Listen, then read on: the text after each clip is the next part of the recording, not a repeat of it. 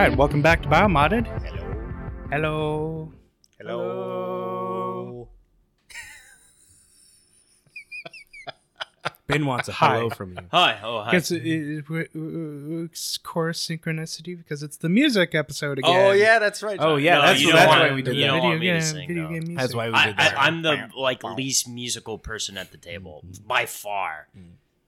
It's not even, in the same stratosphere. On every level. I don't know if you can sing or play music. I don't know if that's something you're capable of, but I know Andrew and Kevin are... Both you guys can carry a tune. I've heard you sing. But your music choices last time were pretty good. See, so. I care least... I'm not a big music person, okay. Right? He goes, that sounds good. Yeah. The other things that I'm involved in as far as, video games or movies or sports, I truly care about those things. I dive deep. I'm very surface level. Musicals. Yeah. Very surface level with music. That's fair. I mean, you can still have a good ear for it. You said your favorite band is Tool. And I'm oh, far and away Tool. Yes. I don't think the average music listener that considers themselves casual would be my favorite band is Tool. I will say this. My music takes are 100% correct in every way, shape, or form. It cannot be argued. I think Tool is the greatest band of all time, and I think Freddie Mercury is the most gifted singer far and away. Hard to disagree. Those are my two music takes. That's hard it. Those are not arguable. Those are not arguable. I mean, those are pretty good takes. Yes. That's it. I mean, you could say Imagine Dragons is the greatest band. Oh my gosh! I leap across his table and oh my goodness! Before you stab him, what have you been playing recently? I played one game. Oh no, I played two games actually. First game's called EDF. Oh my god! 5. It's been a little bit. I kept seeing more achievements popping up from. I'm at 30%, cool. But I'm playing it very casually. I just hop on and I'll play it for 20 minutes, and then it's a great game to do that with. Yeah, I'm coming around to Fencer a little bit. I do think Fencer. Some people say it's the best class. Some people say it's neck and neck with Aerator. I understand why, because it's weird that. I have the most firepower, but I also have really good movement. It seems kind of odd. And the thing is with Wing Diver, because I was playing more Wing Diver, the movement, they have the best movement, obviously, because they can fly. But their weapons are very much they're very situational. They have good single target weapons to take out the really powerful mobs. Yeah, excellent single target. But their crowd control is... it's awful. It's nowhere near the Aerator or Fencer. True. So you have to basically play it and their close range laser crowd control weapons are good, but then you're down there in it. Yeah, and you have to really the mechanic I don't like about the game. And if you run out of energy, you're screwed on ground and you can't get away. Right, and I guess the way that a lot of the meta is played is you purposefully drain your energy when you're in a safe spot because it recharges really fast, and I don't like that, because I wish it were more you have to try to maintain just a little bit of energy. I like it's a cooldown system of a machine gun in a lot of games, right? The idea being the point is you want to take it as far as you can to heating up, but not have it overheat, because the cooldown period is longer. Yeah. Right, when you let it overheat. And so you have to, no way you to have fly to play that, when it's recharging. You have to play that balance type What's of the a game? Thing. Was it Destiny where you overheat and there's that little mini game? I can't remember what game it was. I mean, Gears of War started of War has the reload, so does Mass Effect 2 introduce that. Because the way... No, Battlefront 2. Battlefront, that's Battlefront okay. has the overheat, and then you can time it to either quick reload, or there's a smaller chance for you to time it to have more damage and quick reload. Yeah, so I would rather have something like that rather than you're supposed to run out your energy gauge. And I guess technically you don't have to do it, but it recharges so slow if it gets down and you wait for it. So it recharges faster when you run out. Mm-hmm. Because when it runs out, it just goes recharge. But okay. It sits at that percentage, and it takes a little bit of a time before it starts. Okay. But if you run it out, you cannot fly away. Correct. Okay. That's you're stuck on the ground. And you can't use if your you weapons dodge. If your weapons require energy, you can't use them. So you're basically if you haven't charged up your weapon all the way, then you can't use it. Okay. Yeah. So if I'll stick with Ranger. if I had to rank the classes, I would still say Ranger 1. Ranger's the worst. I understand why people think Ranger's the worst. Because it's milquetoast. Because they don't get it. Because the only reason is because of the movement. And the guns are great. I don't know why you don't. I have no problem with the movement. Because, they do have better crowd control than the Wing Diver, but the Wing Diver can basically live forever because you just fly away. And the Fencer, you just glide away. Aerator's the other thing where it's like Aerator's movements. So all I'm hearing is the runaway mechanics of the others are great. Well, yeah. So the badass ballsy people are the Rangers. Every time I watch somebody on Twitch who's playing Ranger, they die first, like every time. Oh, they're playing it wrong. Yeah, because they don't have the survivability of all three. Yeah, they're also playing classes. It wrong. It could be. Yeah. Could be. But that being said, Ranger is still a fun class to play because I played my share of. To me, it's the Ranger is the most versatile of just like all the different weapons. Like you can summon tanks, you can summon like you use sniper, shotguns, grenade launchers, missile launchers, rifles. And then their special weapons are just fun to use, even if they're the air tortoise. I think the Fencer's still more versatile, but I get what you're saying because, and I like what they're doing with 6, where the Ranger's going to have a grenade slot and then 2 weapons. Yeah. So. That's one of my main criticisms where I was like, why do you? By versatile, I just mean like the variety of weapons. Yeah. No, I agree just with like that. You can do whatever. Like a shotgun is great for close quarters, but then I'm also a sniper rifle, and if there's air things, I have stuff to take out air. That's true, and the shotgun is actually better than I thought it was going to be. I thought it was like it's really good. Yeah, like for crowd control, it's the fire rate's pretty good. Yeah, but. Shotgun's better than the and do the kill other it with classes, fire shotguns. Do the other classes have the giant grenade that you can throw? That which can is hilarious. No, they have actual usable weapons. That grenade is one of the funniest things I've ever seen. When I threw the first time, it's like a giant beach volley. You're like a Dennis Quaid in The Rookie. Yeah, so you gotta like charge it up. Yeah. All right, I'm gonna throw it. Here I go. Yeah, and then you kill yourself because you hit a wall. Yep, you hit a wall. Yeah. So that game's still fun. I'm at this point just waiting for 6 to come out. Mm. But the second game I played is kind of cool because my friends, my friend Paul and my friend Zach, they're actually developing a game. Oh, okay. And they're using, I guess they described it as like a bullet hell roguelike sort of game. And they're using like... So like or light? It's like. Because you die and you go back to the beginning, basically. And... So it's kind of one of those games where it's sort of top down, but you are moving around. There's enemies on the screen. You have like a sword and you have a little like projectile and then you can get power ups. But the way the game is going to work is that the boss spawns and you can't necessarily kill the boss because you're not strong enough. So you have to go into the portal to the next level to like keep getting upgrades until you can kill the boss and then you progress. It's going to be like... Oh, like almost like chipping away at it type of a thing? Yeah. I think the primary inspiration is, they said, from Hades. Okay. But it was really cool because they were showing me like they're using Unity assets and I got to see like... obviously it's very bare bones right now. Yeah. But... What?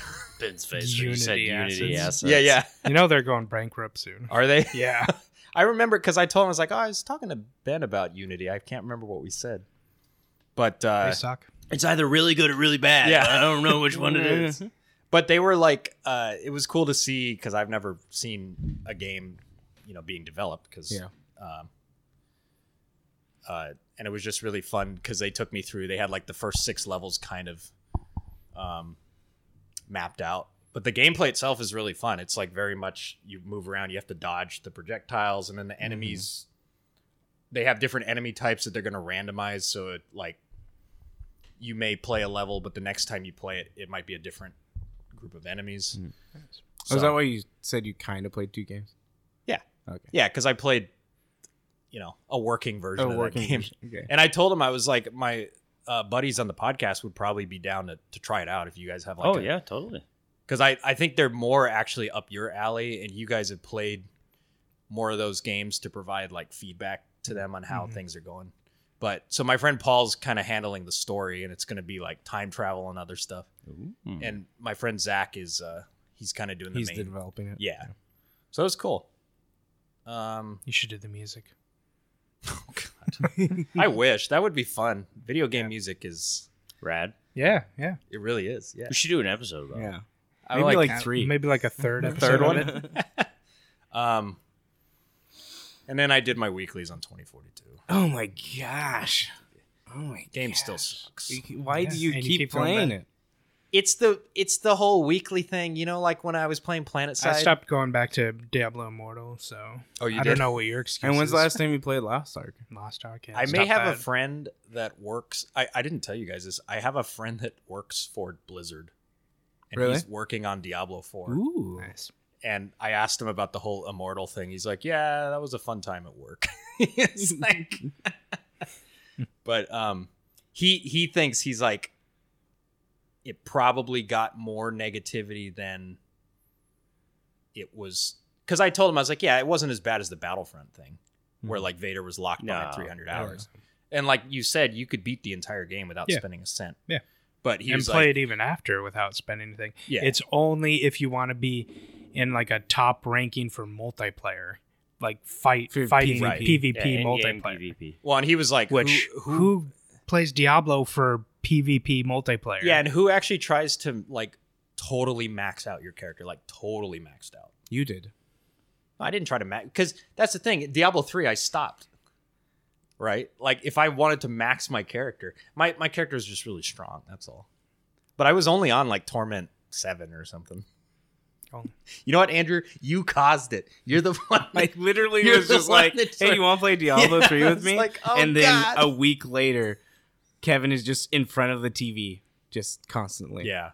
Looking up strats online. Hey, I got a good build, to min-max his I got a good Demon Hunter build. Yeah. Nice. I almost caved and downloaded 11 again because there's this private server where it's like the old era of the game, but it's all the quality of life changes from the new era. From 14? No. From like what 11 is now. And I almost downloaded it and I was like, why am I going to do this? Like, why? Good question. I said I need to play other games. Yeah, there you go. I didn't do it. Good. You're growing. I'm growing, yeah. Because past me would have been like... It's 75 level 70 horizontal progression. Well, you have EDF now. Horizontal. That's true, and that's great. Like I said, because I'm not addicted to that game. And once 6 comes out, I'll just go play 6. Yeah, but gotta save the world. That's all I played. Yeah. I started Garden Story, which is like a Zelda garden sim. It's like what? It. Yeah. I haven't played it, but it looked a lot like Turnip Boy. It feels like Turnip Boy, actually. There's a lot of it. It plays better than Turnip Boy. Like I assume. Because combat was very... You're a grape, and you are the guardian of this forest. You're a grape. And what the world? It is... Like, if you're going to be some sort of food, isn't that arguably, like, one of the worst foods to be just because you have, like, no...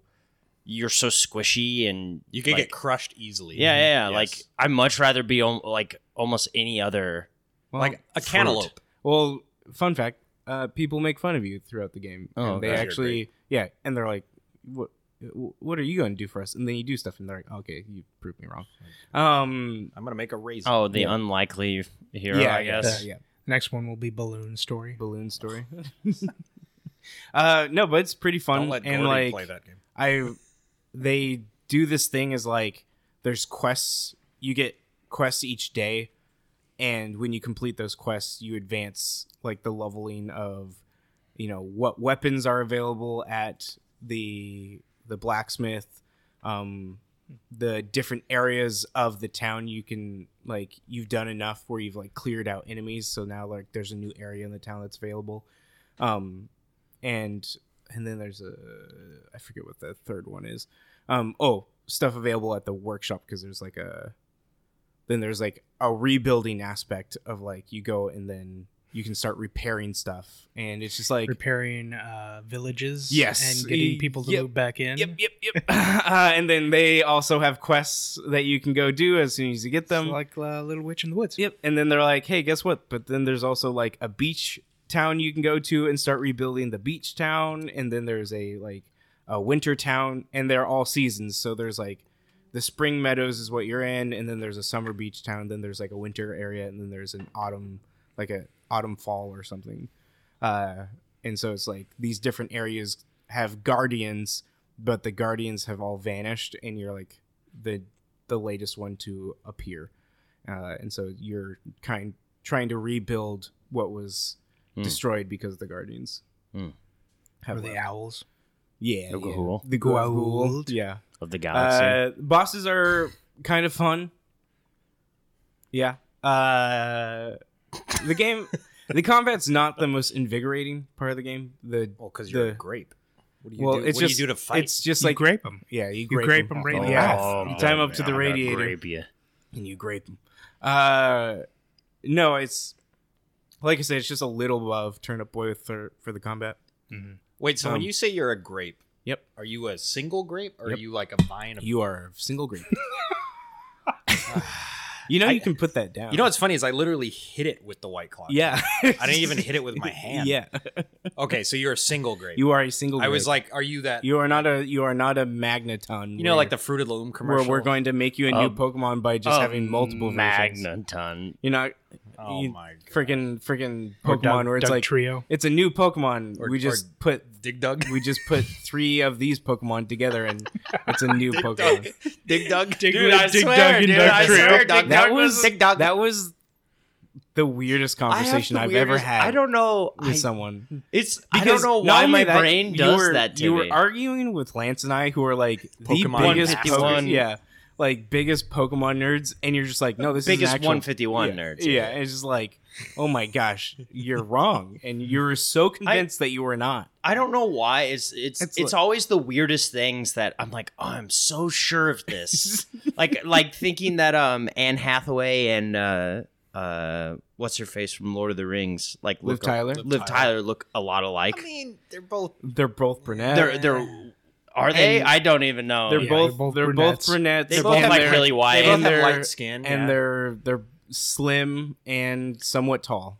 Well, that's like, but they don't. Their face does not look. Yeah, I'm always off by like an nth degree to the point of like it's insanity that they're connected, but there's at least some connection that I feel like I can justify it in my brain. Has there ever been? I feel like the Pokemon when they evolve into more, it's always 1 to 3. Is it, I don't think there's never been 1 to 2. Yeah, is it a 1 to 2? Is there a 1 to 2 to 3? Coughing gets a second head and becomes Wheezing. Coughing. Yeah, Wheezing is a good example. Okay, the ice cream one.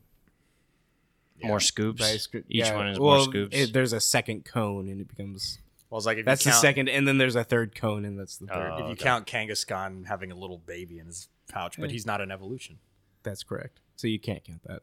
So would Kangaskhan be Kangaskhan without? No, the weirdest one is the execute. It's like, is the execute... If you lose one of them, does it become not execute anymore? I don't know. What else have you played? So yeah, Garden Store is great. Then Netflix started adding games to their service. And... What? Yeah. Like streaming? Mm-hmm. Like or no, you just got like mobile games that you download. Okay. Wow. But because they're part of Netflix's subscription, there's no microtransactions. So it's just like... games that I don't have to pay any money towards, and all the currency is in-game currency that you earn by playing the game. And I'm like, oh, a novel concept. Or why can't they have microtransactions in it? Because you're already paying for Netflix series. So it's like, but I mean, they're not making you pay for more on top of that. It's just that they don't. Got it. It's like the Apple Arcade. All and those so games there's a, are free. There's like a zombie rail shooter called Into the Dead. All that. Into the Dead 2 that I've been playing. That was pretty fun. I played a lot. I played them all, actually. I downloaded all the games and at least tried them out once, but that was the one that was like, I'm really... It has a story and like, I'm actually into it. Are they going to go bankrupt just like Netflix is? They are Netflix. Oh, so they are going to go bankrupt. I don't know. No, they were making a huge deal. They lost subscribers. I'm like, yeah, that's like saying Amazon lost Prime members. Yeah. Like, they're still Amazon. And then started up Final Fantasy 3. The original? Wait. Or the DS version. Wait. Okay, wait. Is it 6? Yeah, is it 6? No, Final Fantasy 3. So it is 3. Yeah. So it's not the mech one. Yeah. I played it for about an hour or two, and then they get to this point where you shrink, and then everything kills you. Yeah, you like shrink. You use a spell and shrink yourself. Shrink-a-dink. And then it's like, oh, I'm going to fight like small enemies. It's like, no, you're going to fight normal enemies that you do one damage to, and they kill you in like 2 hits. And I was just like, really small. And then I was like reading again. They're like, yeah, make sure everyone's a magic user and you just constantly use magic. And I was like, well, magic in 3 sucks. So I'm done with this game. So yeah, I'm done with it. You mean Magicka? No. Isn't that what it's called? There's a Magicka game. I think Magicka is the name of it. Something. I don't know if it's Final Fantasy, but I know it's like, it's a magic ability. Magicka is something in Final Fantasy, but I don't think it's. I think magic and Magicka are 2 different things. Magicka is a move, isn't it? Isn't it? Because there's like ice, fire, Magicka. Well, and then there's Fyra. And the Magicka just casts magic damage. And Thundera. I don't think I remember there ever being a magic. If there is, it's later in the series. You're talking about like Thundaga and all that? No, I mean like Final Fantasy 1. Oh, maybe. I mean, I beat 1 and 2. I don't remember having a move called Magicka. No, I'm wrong. I did tell you were. Okay, good. There's a game called Magicka. There's a game called Magicka. Yeah, I knew there was a game, but I thought it was a move. I'm looking it up. If there is, I never had it or had the ability to get it. There's a thing called the Magicka Moonstone. In Final Fantasy? Okay. Final Fantasy 14. Nice. Not a game I played. The way magic works in Final Fantasy 3 is D&D magic. So you have spell slots. You have a certain amount of spells that you can cast in each slot. And so it's like, I have 3 for the day or 2 for the day. Or like Pokemon with PP. Yes, but a lot worse. Because like with that, it's like, here's 20 for each move. Whereas this is like, you get 3 magic in level 3. So it's not like I get 3 fire, 3 thunder, 3. It's like I have a level 3 fire spell and a level 3 ice spell, and I have 3 level 3 slots, so I can use. Oh, I see. Yeah, and it's like, and I have 2 level 2 slots and 7 level 1 slots, and it's just like, and at this point, I haven't found anything where it's like an elixir of sorts where it's like you can recover magic. So it's like if I use magic, which I'm supposed to use, because 3 introduced the job class system, the job system, and the whole thing about jobs is and 3 is you're supposed to be switching them constantly. So what? 1 and 2 didn't have jobs? No. Oh, okay. They had classes. They're just out of high school. They're still looking. They had classes, so it's like with the first one, it's like you could either have your monk, fighter, white mage, black mage, but like that was a set class that you said at the very beginning, and then that's what you had throughout. 3 is like, hey, you start out as a neutral job, and then at some point you you unlocked all these jobs, and your characters can become these jobs. Oh, so it's okay. It's more flexible. And yes, like you're not extremely flexible. The best one is Steve Jobs. Yes, and. The game is built to be like, not one person is this one job the entire game.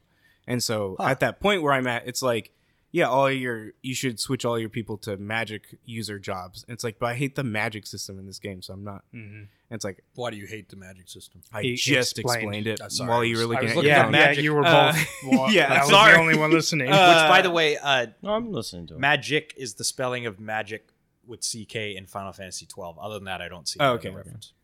And then I continued my time in Portia. Put some good time into that. So 10 minutes. I got a girlfriend. Portia times? It's more than 10 minutes if you got a girlfriend. I definitely put way more than 10 minutes in that. 20 minutes? More like 5 to 6 hours. Oh, okay. Wow. But yeah. I mean, he got a girlfriend. I got a girlfriend. Yeah, you got a girlfriend. Finally got a girlfriend. Got the nurse girlfriend. Nice. She rejected me at first, but really. But you said I got Pokemon. She was like, I really care for you, but not yet. And then the next day, she was like, "Yeah, let's do it." It's like you didn't Roger Moore. Well, since you gave me this item today, which was the same item I gave her the day before. She's like, "My love can be purchased." Yeah, you just bought it. Well, it wasn't even that. It wasn't like because it's this. It's the item you give to someone where it's like, "Be my girlfriend," and then the next day I was just like, "Well, here's that same item." She was a little bit more into it the next day. Yeah. She was like, "Okay." She hit her threshold. I think there was a quest that I hadn't done yet that specific character requires to be done before she can become your girlfriend. Oh. And then I put way too much time into Sims 4. What does that mean? Sims 4. So if you played the other one for 5 or 6 hours, I'm going to say you played Sims 4 for 20 hours. Half. That? 10 hours? I would say about 10 to 11 hours of Sims 4. That's probably how much time I played EDF in the last 2 weeks, probably. Not bad. Not bad. Except I've been doing that with Sims 4 off and on for the past 7 to 8, 9 years. Yeah. So there's not really anything new. It's the old flame game. Yeah. So it's the Battlefield 2042. You're like, there's not anything new. It's not that good. Planetside 2? No, it's great. I love Sims 4. Well, yeah. Planetside 2. I would say it's more like the Planetside. You don't like 2042. That's true. I don't. I enjoy playing The Sims. Like, it's not because I am just going back to it because I feel the need. It's like, no, I actually want to go play The Sims. Yeah, like plans. Like you're right because I enjoy playing it. Yeah, 2042. I don't know why I'm doing it. Yeah, I was a writer. I became a writer. Nice. The jobs systems they've updated in the game, and you can actually go and actually do the job. We're talking about Sims, right? For the Sims 4. Not Final Fantasy. Yeah. Okay. So yes, like actually, what the job system? Yeah. No, because originally in Sims is like your sim has a job, they go to the job, do it. And then they just come back. Whereas now there's more certain depressed jobs. There's like detective. I think it's like detective, actor, and then astronaut or something like that. And you actually go and do the job with them. And so wait, you're just casually an astronaut. You just go to work and you come back. So you have just one sim? Me? Yeah. I have two. So what does the other person do when you're out doing the job? Whatever. like mine. I wonder the same thing when I'm not home with my wife. Yeah. At the moment, that sim goes off and does their job. Okay. Like I just so happened to line up that like an hour into me on this, like I have an actress. So if you made a house with two Sims, like do you choose which one you go to the work? It'll say, do you want to go join them? I see. And so you can do the whole like send them off to work. I don't join them, but like I have more fun doing that because it adds more spice to the. I just imagine when Anthony's out of the house, his wife's like playing Elden Ring secretly, or she's just sitting there doing this right as it fast forward. No, I mean with the kids and everything there's else going on. Yeah, no, but she's ignoring the kids. She's just playing Elden Ring. Like, there's many things my wife would do. Ignoring kids is not one of them. That's good. But who knows? That's when you bring that up because my wife has been working with our neighbor that lives behind us. Like they do like random things. Like they built a dog house and then they do all this other stuff and. Like they built like a barn door front cover for our garage and then painted it. But anyways, that neighbor gave my wife some baby food, but it was in Russian. And then I made reference to my wife. I was like, "This is it. You're a Russian spy. This is how I go." She's like, "Yes, babe. I've been married to you for 12 years, and this is why I'm." I'm like, "That's how Russian spies work. This is exactly how they work." She's like, "That's not how it." You got to show her Black Widow. Yeah. I was gonna say Black Widow. Or like, what's the trigger word? What did I need? Or the Americans? Yeah. Like I'm onto you. I'm always watching. I'm ready. It's more digestible. I think she would enjoy Black Widow more. I'm always prepared, like Total Recall, man. Another movie I need to see. I was just the original. I was like thinking of a story I do that whole thing, that same kind of concept of like a sleeper or just someone where it's like a Manchurian Candidate.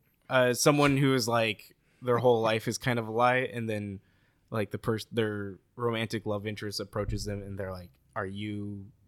And then it's like it ruins their relationship, even though she's not. Mm-hmm. So which anime was this that you were watching? So what have you been playing? I literally thought of that story. Like, it's not break up anime. Yeah. So I've been watching some anime. No, I haven't watched anime in 3 months. So. Guts. Berserk. Berserk. Yeah, Berserk. Guts. No, Berserk anime. I just the name of. The I didn't remember the name of the anime. Yeah, the main character's name Guts. That's funny because I think of Guts for some reason, tying to Berserk. Yeah. Well, I mean, the Guts theme is incredible. So you've heard the Guts theme for sure. Oh, okay. You're like, oh, that's the Guts theme. Magicka, the reason why I thought of it is it's Final Fantasy Tactics. Okay. Oh. Final Fantasy Tactics uses Magicka. Apparently it's like a universe within the Final Fantasy that sells magic that way, so they call it Magicka. So there's 12 and Tactics. Yeah, yeah. Okay, but it's actually called Magicka. Yeah. So I'm not as insane as I thought I was originally. Just slightly insane. Correct. So I've been still playing Yakuza like a dragon. Still a lot of fun. But it's so different from the other Yakuza series. I danced with the idea of like, oh, should I just play through the Yakuza series because I enjoy my time with it. And then I looked up, what's a good place to start with a Yakuza series? And pretty much it comes down to you start with the first Yakuza. You can do Yakuza 0, which is a prequel, but came out after the first three games or something like that. Or you can play Judgment, which is its own contained story within the Yakuza universe. Or you can play Like a Dragon, which takes place before Yakuza, but then also after all of it. Judgment will be the spinoff series that will be more traditional Yakuza beat 'em up, while Like a Dragon series is going to do the continue to be the RPG. Yeah, the turn-based RPG. And I like beat 'em up games, so I started up Yakuza 0, got to like the first hour, and like you felt its oldness in it. It felt like a PS2 game, which I don't have no problem with it. The story is interesting. I was like, all right, cool. And then I turned it off. As much as I did. Yeah, and then I turned it off and I turned it back on to start playing, and my save wasn't there. I was like, all right. Well, I'll just keep doing Like a Dragon. Memory card in the I'll just keep doing Like a Dragon. I was like, all right, I'll just finish Like a Dragon. That's really, yeah, that's annoying when you're enjoying a game and it's like. Yeah, and because like Zero, it has like a fixed camera kind of. Like you can't control the camera. Yeah. It follows the main character for a certain. But there's like ways you can reset it and do different or lock on abilities, but you don't have like free range control of the camera. Got it. Okay. In a lot of ways. But I like the beat 'em up combo system, whereas with Yakuza Like a Dragon, it's that turn based style. So they're very different as far RPG. As far as like playing them. But the stories are so interesting that's the reason why I played with the idea of just like, back and how do I want to play? If I'm going to do it, how do I want to? And then if you experience the Yakuza 1 and 2, make sure it's Kiwami. Yes, exactly. Yep. It's essentially what's on Game Pass is really how I would play through it. I'm excited to even try out like Judgment, just the idea behind it. And that one's like totally different. You're a detective. Yeah, exactly. Then the other game I've actually surprised I played a ton with was Path of Exile. I saw that.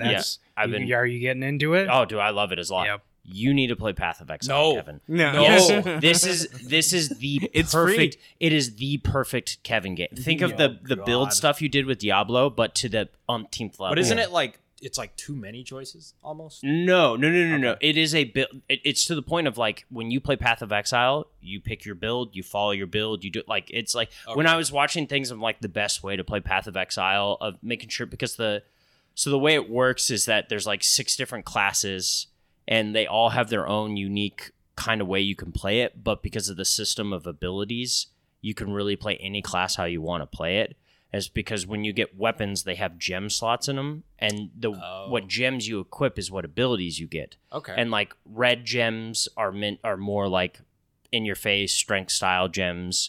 Blue are magic. So it's kind of like materia. Yeah, kind of. And then like green is your range or trap style, right? And then there's classes there's a class that's like all red or all blue or all green, or here's the red-green class or the green-blue class, and they all, right? So that's their different styles of how you play. Skill tree is massive. The skill tree is absolutely massive, but if you're following a build, it's like you do this, you do this, which is exactly what you would do. Yeah. I think the main thing that turned me off majorly was the online aspect, that there's just too many people. Oh, I've I had no problem with that. When I jumped in, it was like Diablo Immortal with all these people running around. Did you jump only, in playing the game? Only at home basis do you see other people, but that's pretty much it. Did you? I did. I don't think I got further than that. So okay, did you play it when Adam? Yes. Yeah. Okay. They've updated. Yeah, it's significantly, and they're going to do a second one. But again, Kevin, you should give it a shot. I think you'd like it a lot, and you would put in an absurd amount of time. I probably it's free, would. But one of the cooler systems of it is like Diablo 2, you have to manage your inventory, but each weapon and stuff have like it's a 1x3 or a 2x4, right? So you have okay. So you can it's meant to be played on PC for sure. You can play. They have a console version of it, but it's like it's a PC game through and through in a lot of ways. But one of the cooler things about it is that each vendor, there's things called vendor recipes that there's no gold in the game. All your material that you get is all your crafting material is also your currency. So when you turn in items, you get paid in a certain material. And when you get a certain amount of that material, it turns into a better form of it. But it turns into if you trade in one of each item, if you trade in a weapon, a helmet, a shoe, a belt, you get a specific thing. Or if you turn in 3 unidentified items, you get a certain thing as opposed to identifying them. So you have to remember vendor recipes of, okay, this is what I need to do this and do. It's really cool. It's not like Diablo is Immortal kind of toyed with that because every item you sold, you get gold, but you also get material to upgrade your weapons. And in a lot of ways that's Diablo 3, but with this is you don't really buy things. The only time you go to buy something is when you follow a build guide and they go, you go to this guy, you buy this gem, right, and it locks into this. Gosh. And you have to pay attention because there's spell gems and there's support gems, and then on your equipment there's gems can be connected. And so when you have a red and a blue, if they're connected, you can put in a blue skill with a red support or a red skill with a blue support. It's right? Materia. Yeah. But then there are other times where you have weapons where it has 3 slots, but they're not connected, so they can't support each other in that way because they're single slotted. Yeah, so it's really cool. Do you know what materia is? That sounds exactly. When I was playing the game, I think they took that from Final Fantasy VII because that's how that material works. The scary thing is, I love the materia system. When I was playing this game, I was like, "This is a Kevin game. This is more of a if you got deep in Diablo 3, this is to the umpteenth level." Well, the funny thing is, take that itch and as run with it. Our friend Adam it will run with it because when I would play 11, I would joke that it was called the dual monitor game. Because I would have 11 running on one screen, and then I'd have all the other crap, my spreadsheets and stuff, running on this. Game. I could see you doing it. I could see you doing it with this game exactly. Because when I get into something, it's I can't know that a build is really good and then do something that's worse. That's my problem. This game is meant to be played with Ranger. This game is meant to be played with builds. You're when you start at the game, the real way you can experience it. Maybe that turned me off also. Yeah, you can experience it, but up to a certain point, you hit a hard wall that if you're not following a build guide or know what you're doing, you will. The game is meant to be okay, at the beginning of the game, this is what I'm doing, and you pretty much just play until you find the things you want and. Through and through, I think it's like an Oblivion where if you level the wrong thing, good luck. Andrew, hey, I fell through the floor. Dude, I did the same thing. I was young, I didn't know what the hell I was doing, and I was young, dumb, and full of something. Grapes, yeah. Hero of Garden Story. Sure. Yeah, it sounds like fun. Though. I think that's all I've been. Speaking of not going back to game chat, I haven't played Madden a long time. Played Halo in a long time. I haven't played any of those. You're growing. You know what's funny? I'm just not having enough time to do it. Because I am running out of time. The developers haven't played it in a long time either. Yeah, that's right. That's funny. Well, I've been beat Raft. That was really fun. I saved humanity or whatever. Stopped the big bad from locking up the people who have survived through the world getting overrun by water. The water world. So how big is your raft now? Not too big from last time. I didn't expand out. I expanded up. Oh, that's cool. Okay. So it's those... the Koreans. I was going to say the old Koreans. That's a thing. No, when you play Shogun Total War, the big ships are just these big houses. Huge, yep, yeah. Oh, cool. Yeah. If I play more, I'll probably expand up higher. Are they going like to? Is the game early access? No, it's done. Oh, it's out. Done. Okay, but yeah. they'll do updates to it. They might, but, or release a second one. But at least campaign wise, it's done. Okay, cool. More Alien Isolation VR, still incredible. Watch Ben play it. I still can't believe they find out that such it's a mod. Yeah, it's a mod. So there's a lot of jank, but it still runs a lot better than like say the underwater game that they modded VR into, or it's VR capable. Soma? No, the survival underwater Subnautica. Oh.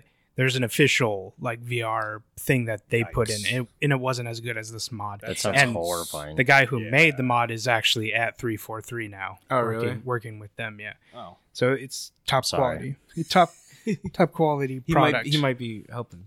He might be making it better. Yeah, I'm sure he is. Andrew and I also started Escape Academy. I totally forgot to bring that up. Oh, that's what you guys are. I've heard about that one a couple of times. It's pretty fun. It's only 2-player though. Yeah, it's like an arcade version of Escape Simulator. Okay, like.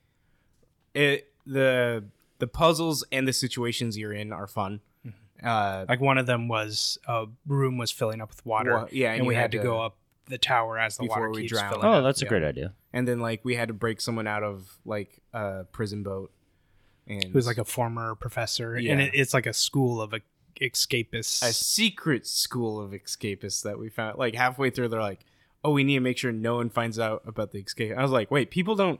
Know about this place, like it's a secret thing. It's like this is kind of like Hogwarts. Classes are you're just escaping areas, or are you?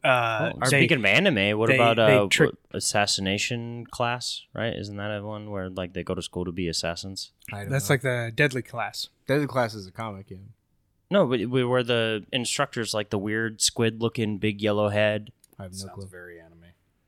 But this game is very anime and like those. You're probably right. Well, no wonder Andrew played it. It's like those. What do they call them? Romance anime games. Visual novels. Like I said, it's in between. Like the Kraken. Like I was talking about Kraken Academy. The game isn't an anime game, but any of the in characters, between, like when you're talking to the characters. Assassination Classroom. Oh, okay. Is Kraken Academy the one that covers like this guy with a broccoli head? Girl, it's broccoli girl. She is a broccoli. It's not a broccoli. Yeah. To this day, the like if you told me Kraken Academy and you showed me the cover, it's like the cover has nothing to do with what I thought the game would be. Yeah, Kraken Academy. Yeah, but it's really fun. It's a puzzle game. I'm a lot better at the looking at the puzzle in a different view, and then Andrew's. I always rely on Andrew for the math problems because I suck at math. And the remembering, we got change. Then there was like a change puzzle. I'm like, I'm just giving this to Andrew. My brain cannot do. I was watching Ben do it, and he was like, he put it there. Then he put another one in, and then he just turns around and goes, "Take all this," and then like walks away. I feel like you were pretty good. Are you talking about the change one where you have to like plus or minus a certain like a balancing? You have. I'm good at the like logical thinking about. You have to make sure it all lines up equally. Yeah. It's like a balancing. The Sudoku stuff, I'm not good at. Andrew, okay. I completely rely on Andrew for all of that. And then the other thing is that things like the thinking, like how does this quite work? That's where I'm better at. I also rely on Andrew for math at work. I still don't know that. There was one puzzle that we literally just had to. Forced because we literally couldn't get it. Yeah. Wow. Yeah, it's actually stumped the fun. Cooper brothers. Well, because they were like, what? Find out the because there's a hint system. And it's like find out the values of this, and we looked at. I was like, I don't understand. I'm pretty sure the game glitched, and there was supposed to be something on a TV, and there wasn't. Wow. You guys should start a podcast of just you two and call it Cooperation. You guys are just talking about co-op games. I like that because it could just be spelled. Yeah. But it's pronounced. Yeah. Cooperation. That's great. Thank you so much. Of course. If you guys haven't thought about that. Yeah. Never thought about it. But yeah, that game was pretty fun. We're only 2 rooms away from beating the game. So. Yeah. It's short. Wow. Like Escape Simulator. Yep. Yeah. And then my last game will be a tease for the next thing. Next episode where we'll be bringing up like our so far our games of the years or what we think is good, and it's Chorus. I freaking love Chorus. The game Andrew brought up with the spaceship game. I couldn't get into it. And the funny thing is, watching Ben made me angry. Oh, yeah? Because it was when you were doing the race. And it was like, so that, and you were like, you're ahead of it. And then all of a sudden it's beside you and they just hit you off. And then it's like, oh, you failed the race. And it's just like, I was like. The part that frustrated Andrew was like a tutorial zone. And after that, you get your original ship back. Okay. And it controls beautifully. Okay. And the game is open world areas. Gotcha. And you're doing side missions. It's a zone game. Like Borderlands. Yeah. Or Sonic. Or Sonic Frontiers. Sonic Frontiers. Yeah. Yeah. Open zones. And yeah, you're doing side missions. And then the main quest is you're trying to take down this cult led by this prophet that you used to be in charge of. You were like a main character in that, and you severed all your powers, and you're slowly getting your powers back after you meet up with Forza, who's Forsaken, who's your ship. Forza. That's an AI that you find out the AIs were these energy balls that the prophet forced into these ships, and that he also might be corrupted by. And then there's the... That's how my second child was made. I forced my energy balls into... The circle is this cult people that... is that not how all your children are? That have like psychic abilities that can hear the tone of the universe, and they're like a chorus brought together. Name! Their prophet leader is corrupted by the faceless, which is these energy things. Andrew, you should start a podcast called The Tutorial Zone, and it's just you talking about the 15 minutes experience with that each you played because game. That, the game is so good. Which I think I did so much say so that it might be my game of the year. I think I did say when I started playing the game, I was like, "This is amazing! Like I love this." And then that one mission, I was like, "I don't want to do this." Did you play on mouse and keyboard? Mm-hmm. So when you move and everything, once you get Forza, there's like a... That's a different game. It's a racing game. There's like a... So I have to go download Forza. Yeah, you get this ability where you power slide, and that makes movement so much easier and like so much nicer. Yeah, but I have to go through this mission. That's infuriating. Yeah, speaking of tutorials, my favorite... Andrew video game story is his experience with was it Alien Isolation, right? Do you remember this, where you were in the tutorial zone, but because you were messing with things you couldn't complete the tutorial zone because you no longer had the grenade? No, that was whatever. the ship flying like land masses. It was a early access game. Yeah, I just remember you being like, I couldn't complete a tutorial zone because I got a weapon and I started messing with it, and then I literally couldn't complete the tutorial. Ships, and it's like top down. I don't even remember. And you said you finally got past that area because you were able to fix it or something. I don't even remember that. Yeah. The most tutorial thing that I remember why I messed up was selling my your ship part. That's the game we're talking about. You sold the ship part that you were supposed to... That you needed to complete the tutorial. Exactly, yeah. Because it was Story of Seasons, the Harvest Moon spiritual successor. That sounds like a bad tutorial. I sold the cow milker. Sounds like a bad player. I sold the cow milker. I'm pretty sure it popped up and he just ignored that. Yeah, probably. Okay, and it probably was there the whole time. What game this is. And he was just ignoring. It was top down. You're like... floating, it's like a floating islands, and there's pirates and everything, and your ship. Yep. Black Skies. Black Skylander. Black Skylands. Yeah, Skylands. Oh, Black Skylands. Yeah. But Chorus. It's incredible, and the story. It's good to hear you sing its praises. Yeah, it's incredible how a game with such deep storyline, cutscenes, and just a world. Is a starship dogfighting game. Yeah, where you're in a spaceship the entire time. It's but you literally don't leave during cutscenes. It like goes to your character inside. It's just I told you this. There's a stealth area where you're flying down close to the ground trying to stay out of, and like the Forza like tells you like, oh, there's somebody coming, so you have to fly up and hide. Not Corvus. Yeah. In what world would I? Yeah, remember that as Corvus, not remember Corvus. When I said Corvus? Oh, Corvus. Yeah, it's funny because Corvus is the name of the ship from Battlefront 2. Yeah.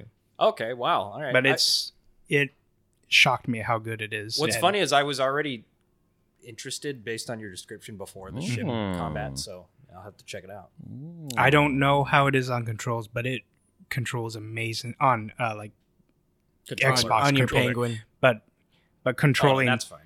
It would probably be fine. It's on Game Pass, isn't it? Right. Yeah. But mouse and keyboard, it controls incredibly well. Wow.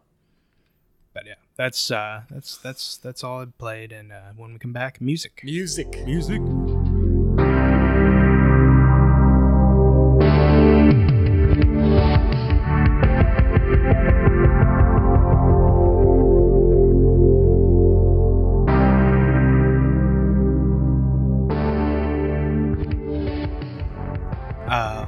Welcome back. Hello.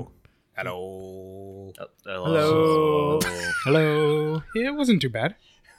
Yeah, I'm more of a tenor. Oh, that's a term used for women's vocals. Tenor? Is tenor for women? Mm-hmm. What about an alto? She's a bass. That's a man. What about a baritone? That's people who can hit notes that are in the tenor. Yeah, but yeah. And then the Spaceballs joke. Oh, she's a bass. Mm. There's no crying in baseball. Nice. Well, I actually got that backwards. Got some video game music. Tenor is the soprano of a male. Yeah. Our five favorite songs. The Sopranos have. That's the show about James Gandolfini. Music part Gabagoo. Part three. Our five favorite songs that weren't our five favorite from the past. Although I've only been the two or one. Well, I've only been on two. I have stories for mine. Nice stories. Cool. We'll hear them. Yeah. Well, to start it off, I'll start with the Advent Rising theme song from the game Advent Rising, written by Orson Scott Card. Canceled. Well, the game was made, but the series was canceled. Are you talking about Ender's Game? It left on a huge cliffhanger, and he got canceled. Kind of, yeah, because he's Christian or Mormon. But here we go.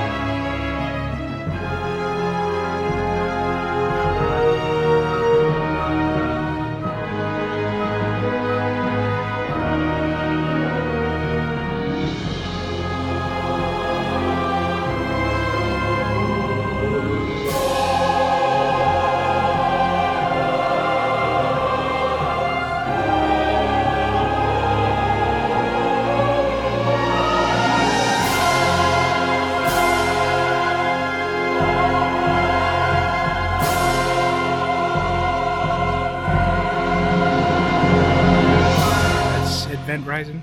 So that song reminds me very much of the opening cutscene for 11. It's very like haunting and like kind of fantasy haunting-ish. Yeah, like a lot of sad stuff happens. Yeah. A lot of people die. That's the Advent Rising.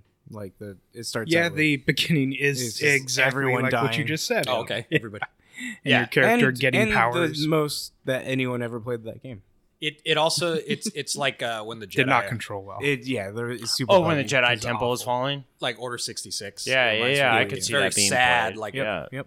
So this game, the game got canceled. No, the series got canceled because the company went bankrupt because they didn't sell well. It didn't sell well, and then they did like a $1 million winner Easter egg things that somebody hunted. It was like a hidden object in the game. It was like a competition thing, and somebody did, and they're like, "Oh, we have no more money now." Did you speaking of because they thought it would be big because it's Orson Scott Card writing it? Yeah, sure. Because he's speaking of big competitions. I didn't know this was a thing, but just recently someone put out a. If you can Halo, beat Halo 2 with Lasso. All of it without dying, once. It's like $20,000. Yeah, because nobody's ever done. No one's ever done it. Will I get money because I've never beaten Halo 2? Can I just get 20? You've never beaten Halo 2? He's never played. You've never beaten Halo 2? Just the first one. You've never beaten Halo 2? Speaking of, this next song from Anthony's is. The ending credits song. Oh, okay. I was like, Halo 2. It can't be the main theme because you already used it. Already done that. Well, correct. Yeah. He used the Halo main theme, didn't you?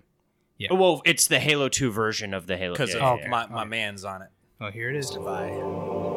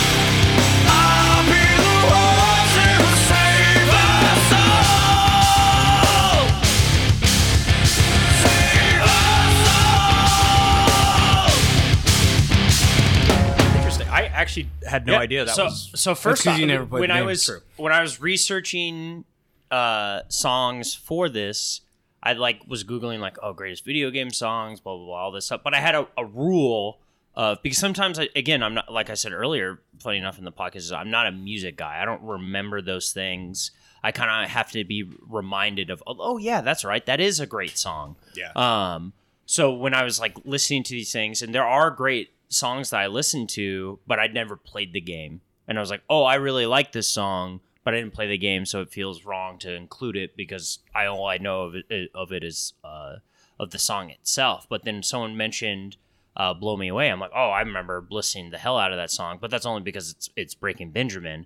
But then I came to find out, no, Breaking Benjamin specifically wrote the song for Halo 2. Oh, I was like, so okay, so I can include, because it's literally meant for got it. Okay. And then the reason why I brought it up is because it literally just went platinum a couple of months ago, or last year or something like that, the song itself. But then come to find out, I learned a couple of different things about the Halo 2 soundtrack.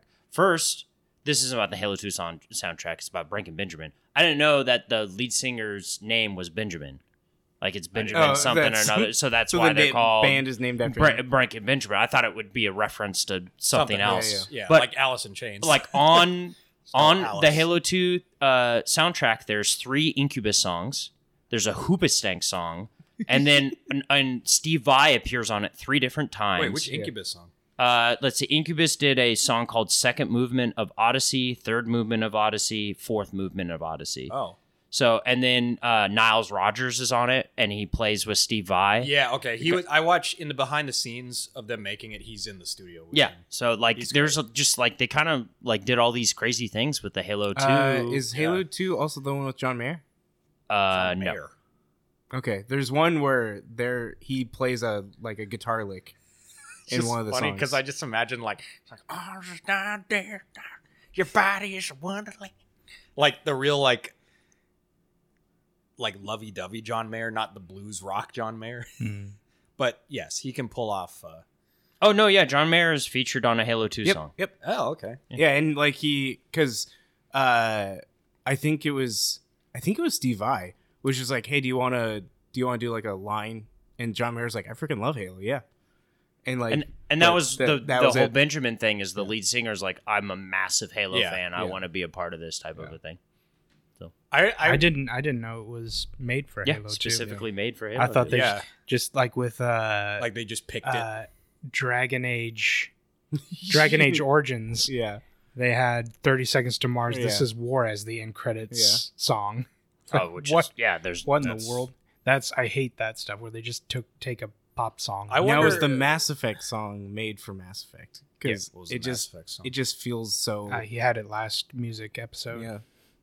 Oh, which one was that? Leaving Earth. No. It's it's Mass Effect the ones. Yeah. And thing. Oh, okay. End credits, I have to go back because I remember the Ori and the Blind Forest. Yeah. The Breath of the Wild, and then you had Mass Effect. Okay. And then he had this next one. If we're done, I'm so excited. Oh yeah. That's all. I think. Wait, it's the KK. Yes. The what?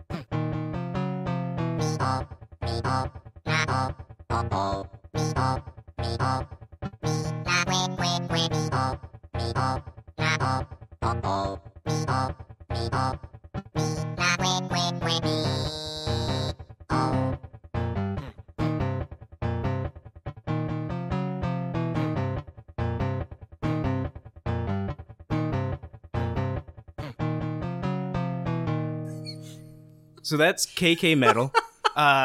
So in the Animal Crossing games, and this started with the first one, every Saturday night, there is a character that comes in to the game from like 8 o'clock to 10 o'clock. And you go and you can listen to him, and it's a random song he plays.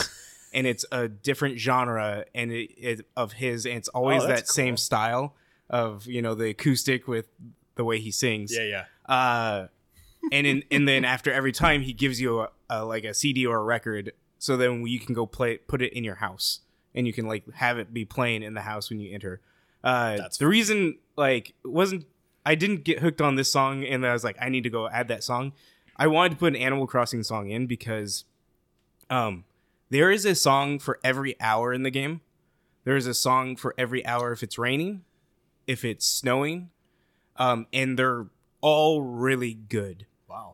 The music, if you want to relax, just put on Animal Crossing soundtrack. It is some of the most relaxing music in a video game. Every building you enter has a different song, depending on if it's night or day. It has a different song, and it's like there's the music in Animal Crossing is extremely deep, and then adding in the KK Slider music is just so much fun. And that's the end credits. It's like when you're listening to the KK Slider, that's where you see the credits of the game. What is KK Slider? He's the character in the game. He's that comes every musician, every song of his is like KK. Oh, something. He's the guy. Okay, yeah.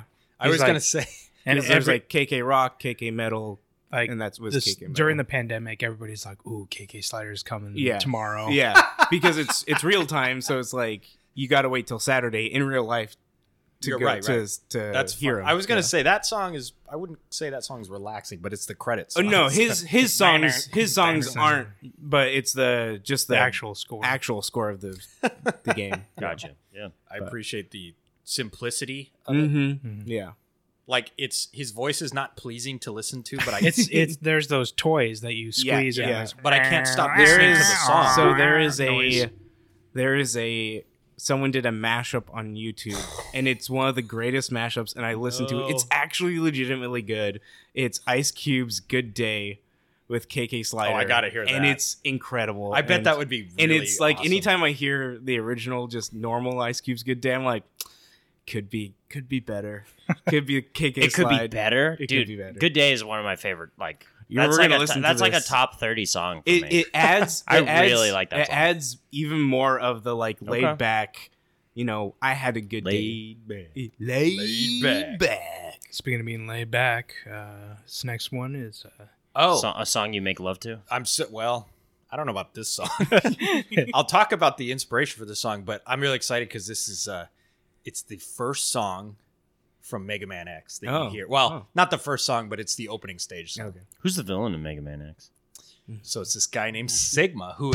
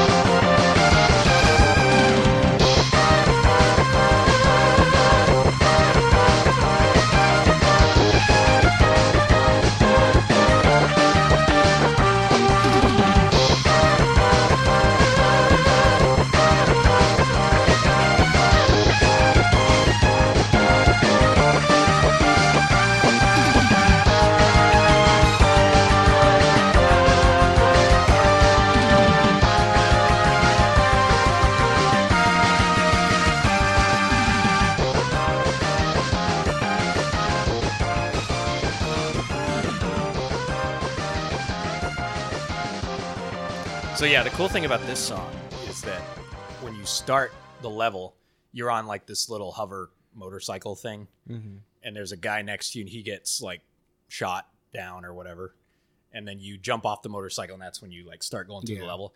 The guy who composed the song actually got the inspiration when he was riding home at sunset on his motorcycle on the highway, and he like thought of the melody while he was riding home. So I was like, that's cool, because it's exactly what he's doing in the game. It's weird inspiration. I know. I dig it. It's like he happened to be riding a motorcycle. But all the music from these games just makes me want to go back and play it. Yeah. Mega Man games are really good music. And you know, the final boss. Everybody knows who that is. I don't know. My next one is from a mobile game from Annapurna called Florence, and it's the opening theme of it.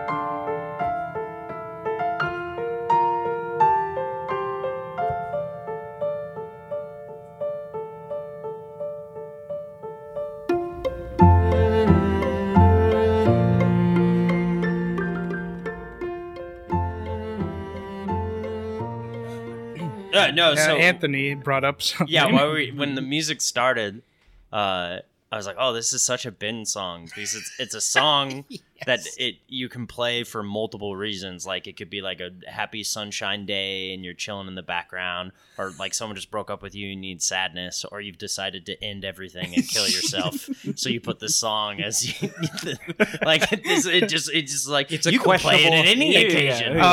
Judging by the music, what do you think the game's about? Well, I mean, the name coming of age, Florence, like Italy, woman in a orphanage, white dress. It's about breakup. Yeah. Yeah. Okay. Yep. Not it's like 500 Days of Summer. Yeah. Yeah, something like that. Same thing. JGL. So yeah, breakup and then getting up, falling in love, moving in together, breaking up, and then getting over it.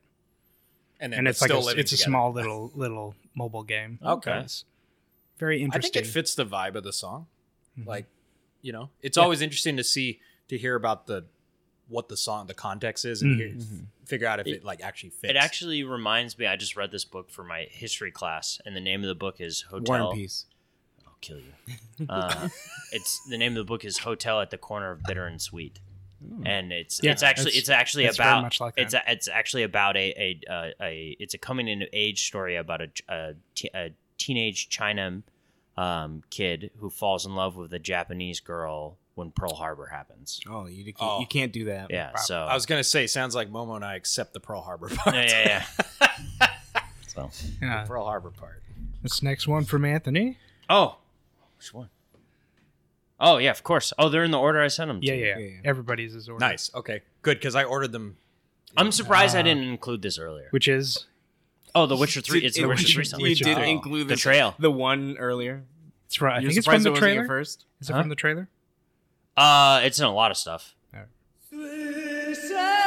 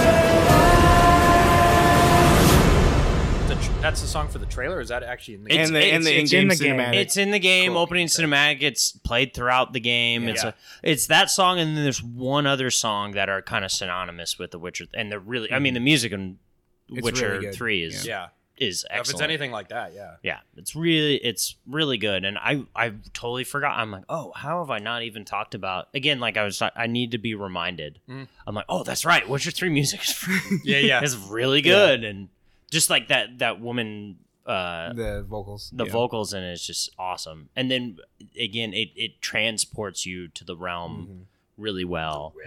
We were bringing up Dune and stuff like it reminds us that feeling of, and then just the TV show, it actually sounds a lot very similar to it. I think that the chanting, like the female vocal, reminds me a lot of the show. Mm-hmm.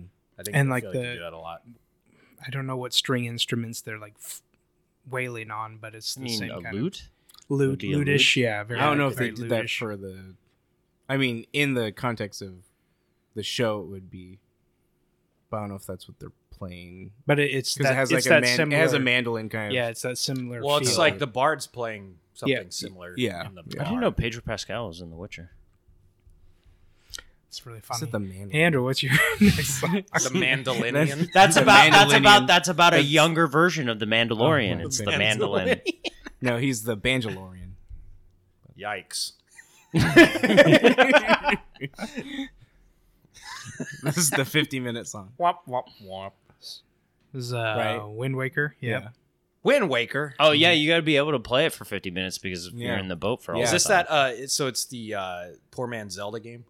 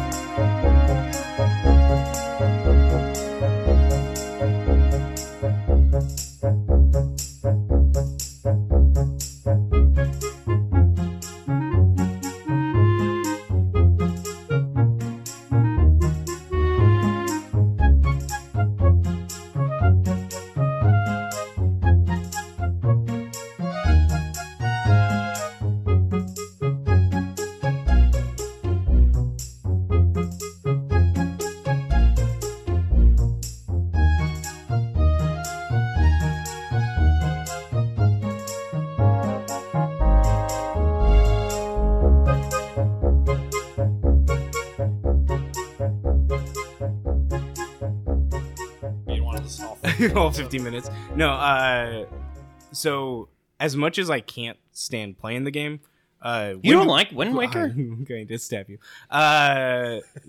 It's probably with next your master to sword. Yeah, next to Ocarina of Time, it's probably my favorite soundtrack. Jumping from a boat. Your favorite soundtrack? Wow. Yeah, the Wind Waker soundtrack. You're not a big Tingle fan. He's in it? I know. That's. But he was introduced in Majora's Mask. There's an island called Tingle Island in it. I mean, he was introduced in Majora's Mask, so that's what he's most known for. So okay. All right, that's the funny thing. As much as people love Breath of the Wild, the music might be the worst of the entire series. Well, most of it isn't even there. This is where you meet Glink. Glink? Yeah, Grandma Link.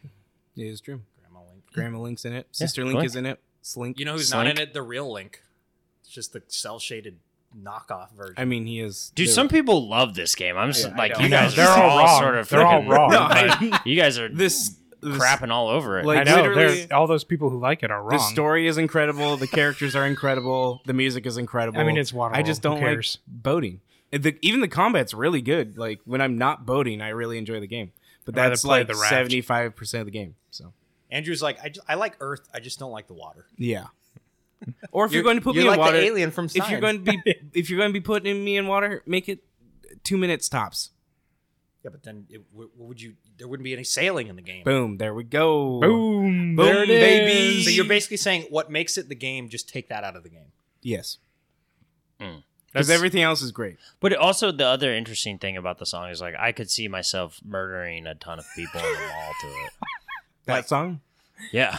Like Homelander. I have this weird thing where there are certain songs that make people happy that make me rage-filled. And that song started playing a little bit of that inside of me of like, I feel like I should crush something right now. Okay. You know why? So you're like in the pyro short animation where he sees everything as like fancy rainbows and kittens and everything, and he's just burning everyone to death. Correct, yes. Yeah. It's because it makes you think of playing this game, which makes you... enraged. I mean, I've never really played a Zelda game. That's true. The only one he attempted was Breath of the Wild. I played the Seasons one on Game Boy or whatever. Right. Have you not played Ocarina? No. Oh. Or Majora's Mask. Mm. Wow. This next one, Shocking Nobody, is another... Oh, it's another Mega Man X song. It's the Spark Mandrill theme song, which I know you guys know all about Spark Mandrill.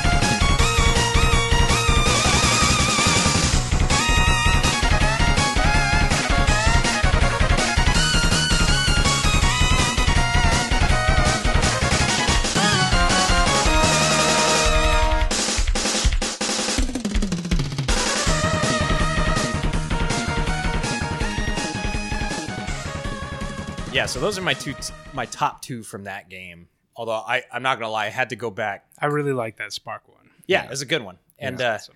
Those jump. Spark Mandrill is if you watch the '90s cartoon. Oh my gosh.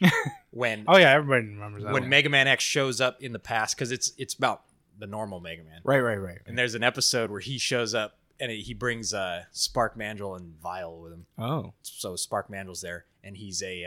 So Vile, the actual villain of. That's not the actual villain. He's a henchman for Sigma. Sigma, yes. Who you fight throughout the entire game until the last boss. Well, no, you fight Vile like twice. Mm-hmm. At the very beginning. And right before Sigma. Is he a gorilla? Vile? No, Mandrill. Mandrill? Oh, yeah. He's a mandrill. He's actually pretty terrifying because he's a gorilla or like a baboon. Don't make that statement like you know what the hell a mandrill is. I do know what a mandrill is. That's true. What is it? It's like it's like a baboon or like, it looks like a baboon. Yeah. He can with the red butt. All he did in the show is he kind of just smashed a baboon is with a red butt. Mandrills have red butts. Yeah, but this one I don't think Spark Mandrill has a red butt. No, they have blue butts. Do they have blue butts? Yeah, they have blue butts. See, you don't even know what you're talking about. Butts aren't really a thing in Mega Man. Yeah. They don't have butts. Mega Man wouldn't be in the top 10. Well, he's not a gorilla. I can tell you that. I also I was like, it's a gorilla, and like, no, it's a mandrill. And it's his just name is Spark Mandrill. No, I understand, but you'd be like, oh, but a mandrill is like another version of a monkey. I have to put you down. No, you mandrill. I have to be condescending. That's not a monkey. Yeah, that's an ape. Yeah, I think a mandrill? Yeah. No, a mandrill is a monkey. It's an old world monkey. I literally just looked it up. An old world gorillas monkey. Are apes. Yeah. They have tails?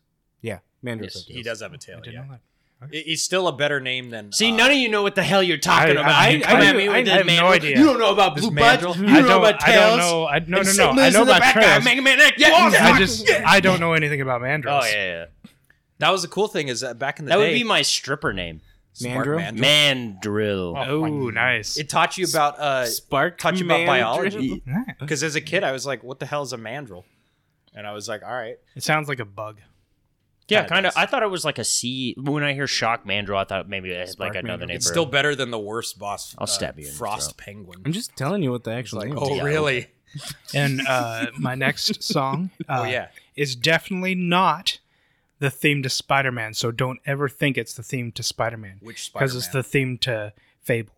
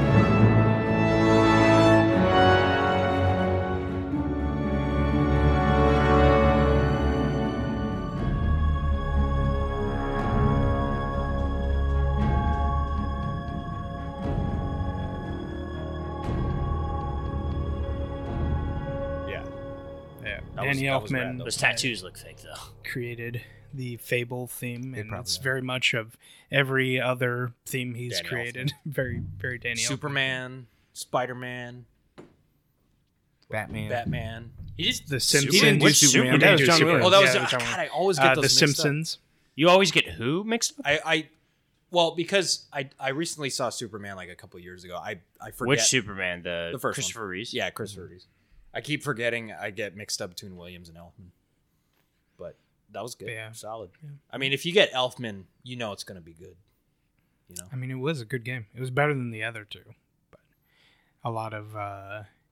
You mean press A to beat the final boss. Yeah, a lot of promises that never and came to pay fruition. Condolences. That guy always does. That was Cod. And you press F for that. This next one from Anthony. Anthony died. Well, I don't even remember. You're going to have to play it. Is TMNT. New game. Shredder's Revenge. It's like a brand new game. Yeah.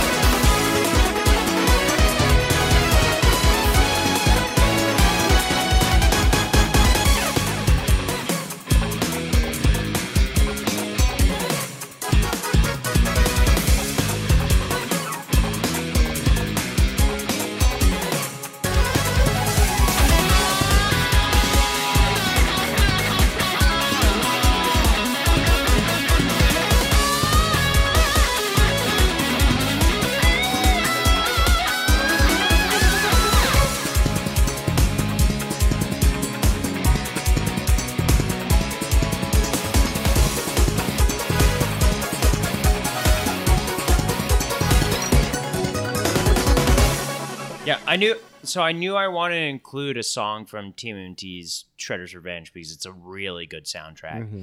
But the one I almost included was the rap song I referenced that has, I think it's Jizza and Redman rapping in it when you're fighting Shredder. Okay. But listening to it by itself, it's good, but not great in the moment. It's in the moment that makes it really cool. It's so true. So yeah, I was like, but I gotta get one. So I picked my favorite song from the new Shredder's Revenge because the music in it is they nail the 90s vibe exactly, sure. Right? And this literally this song was created whatever a year ago or 2 years ago whenever fantastic. They created music. So this next one is Andrew's Xeno. Blade Chronicles. This isn't the 15-minute one?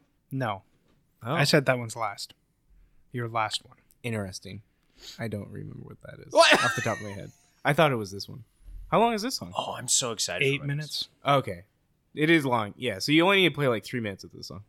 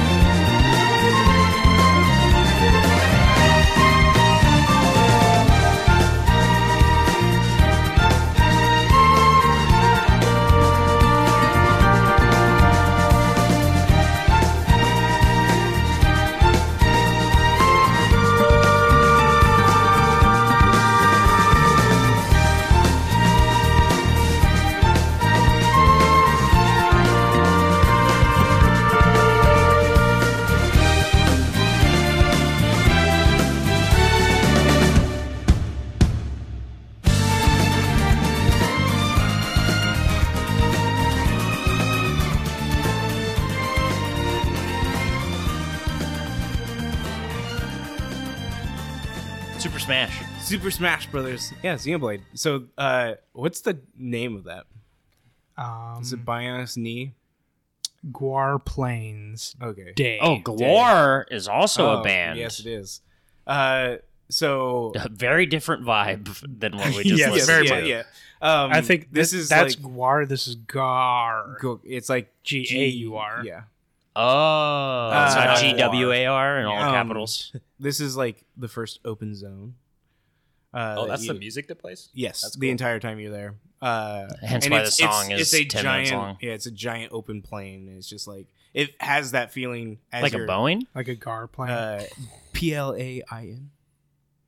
Plane. Plane. Like of existence. But not P-L-A-N-E. Correct.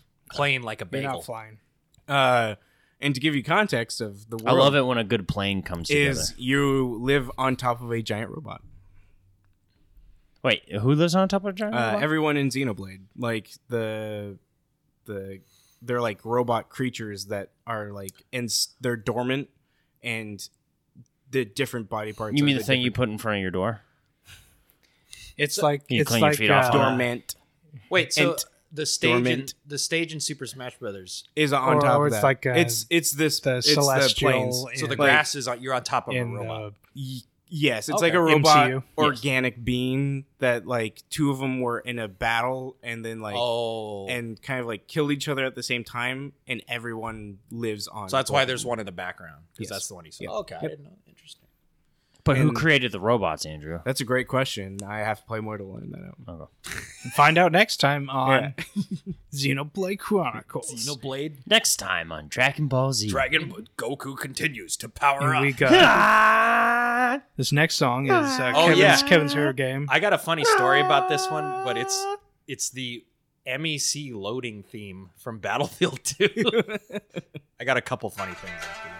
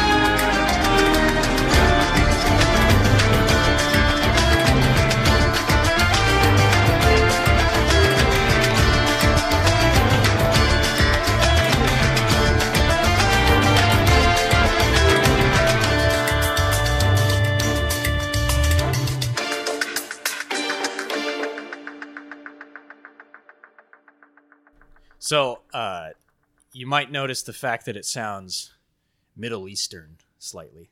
Why is that? Because the MEC is the Middle Eastern Coalition, which is cool because I thought it was cool because the Middle Eastern Coalition in this game is like an actual proper standing military. They're not just like terrorists. No, yeah. Like they're actually a military that uses Russian equipment. Oh, yeah.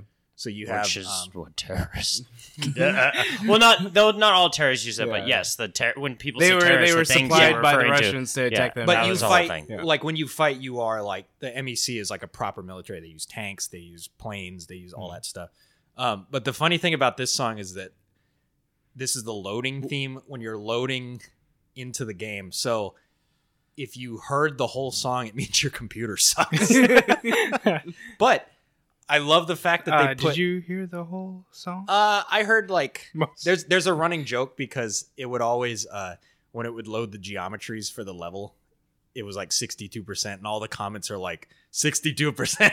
I have PTSD for 62%. That's great. But it's cool because they put this much effort...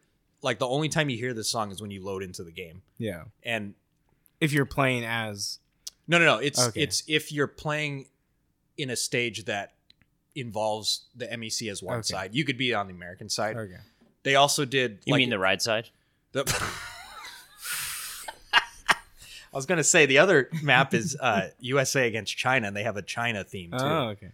And then they have They did a US theme later, but I was like... Kevin didn't want to be patriotic, so he didn't... Yeah. No, the US theme sucks in this game. It's really bad. Right. Yeah, that's what Andrew was talking about. Not your Chinese heritage. Honestly, this one, it was the best one. Like the Chinese one was okay, but like, I laughed because they put this much effort into a song just for a loading screen. Yeah. And now we have what we have today with DICE, where there's no music at all in the new Battlefield.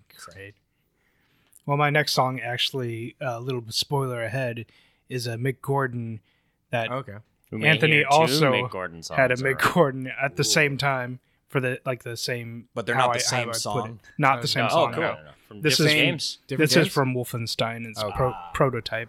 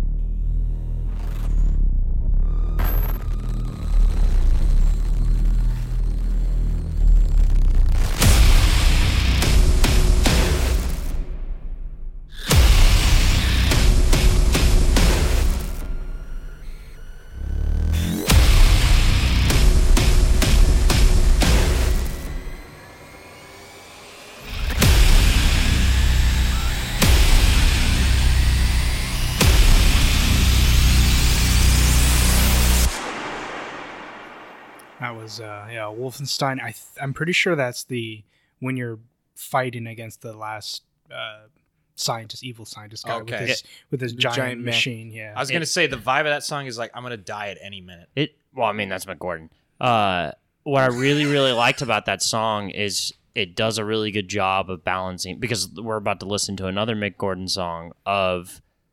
He does this stuff with his music where you know it's Mick Gordon because of certain notes and different things he does.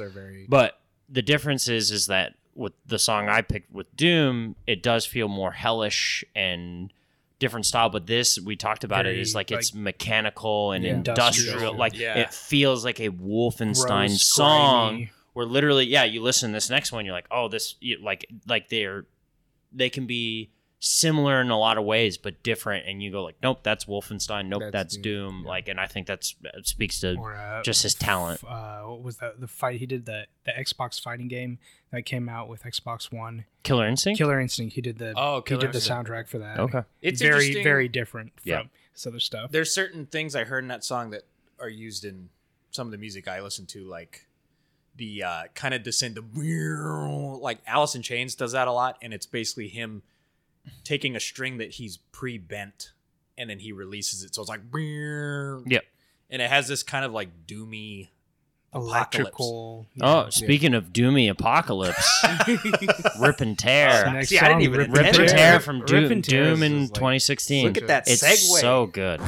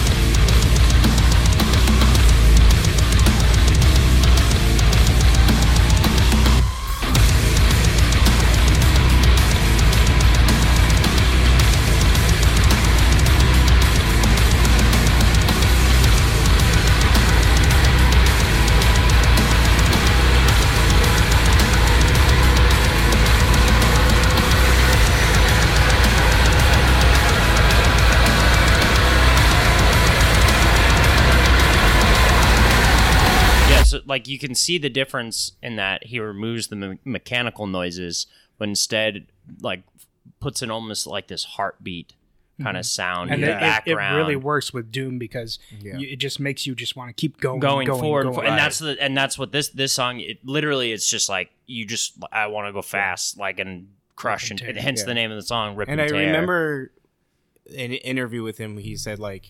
He was just watching them play the game, and like that's why he came up with the song. And there's this really cool thing, and I went down a YouTube rabbit hole when I was like, oh yeah, let me look up a Doom song. Which one do I want to do? Of course, Rip and Tear. And then I saw a video of it, and I'm like, oh, it's him playing. So then I went to Mick Gordon's YouTube channel and watched some of the stuff. And things I didn't know was that on Doom Eternal, there's a lot like when they're doing like chanting in the background. They got together a whole bunch of metal bands from different backgrounds, and they're the ones like. There's a guy who does like Indochina, like like that sort of noise, and like they have like an Irish metal singer, and they have like all again. We took funny enough earlier of tenor and altos, and like he got them at all these different levels, and it's so funny when you watch the videos, just like these different background. I think one of the guys. If I remember correctly, he plays guitar for a very, very famous band that is escaping me, but then he's also the singer for another one that maybe some other people know and everything like that. It's not Trivium, is it? No, I don't think I don't think it's Trivium. Okay. I'll get the answer to you sooner rather than later. But it's just so cool the idea behind it, and he himself, like when I saw Mick Gordon for the first time, I was like, oh, that's what he looks like, and I was kind of surprised by it because he's. He doesn't strike you as a dude that just is gonna melt your face. He's kind of nerdy. Yeah, it's funny. I remember one of the I don't remember which one it was, but one of the songs in Doom 2016, you put it in like one of those graphs that you see wavelengths, and it actually makes pentagrams in it, which is a cool little. Yeah, only a nerdy person would be able to do that. He's almost there's one that it has like a demon speak in it. And like if you play it backwards, it's Jesus loves you. Yeah, yeah. Like he kind of almost has this like tortured artist feel to him. That's a funny take on when they used to believe that if you play records backwards, that was the whole. They would tell you to, And also I noticed in that song he used the Devil's Tritone a couple times. Which the thing about the Devil's Tritone, which is funny, it's like it's called a diminished fifth. You don't have to know what it is technically, but I guess in medieval times they thought that like. That interval would summon the devil. So that's why they called it. That's the one that like Black Sabbath uses all the time. Yeah. It has a very like unstable, like uncomfortable feeling. Dissonant, I guess would be the word. But that was cool though. Mick Gordon. He's the man.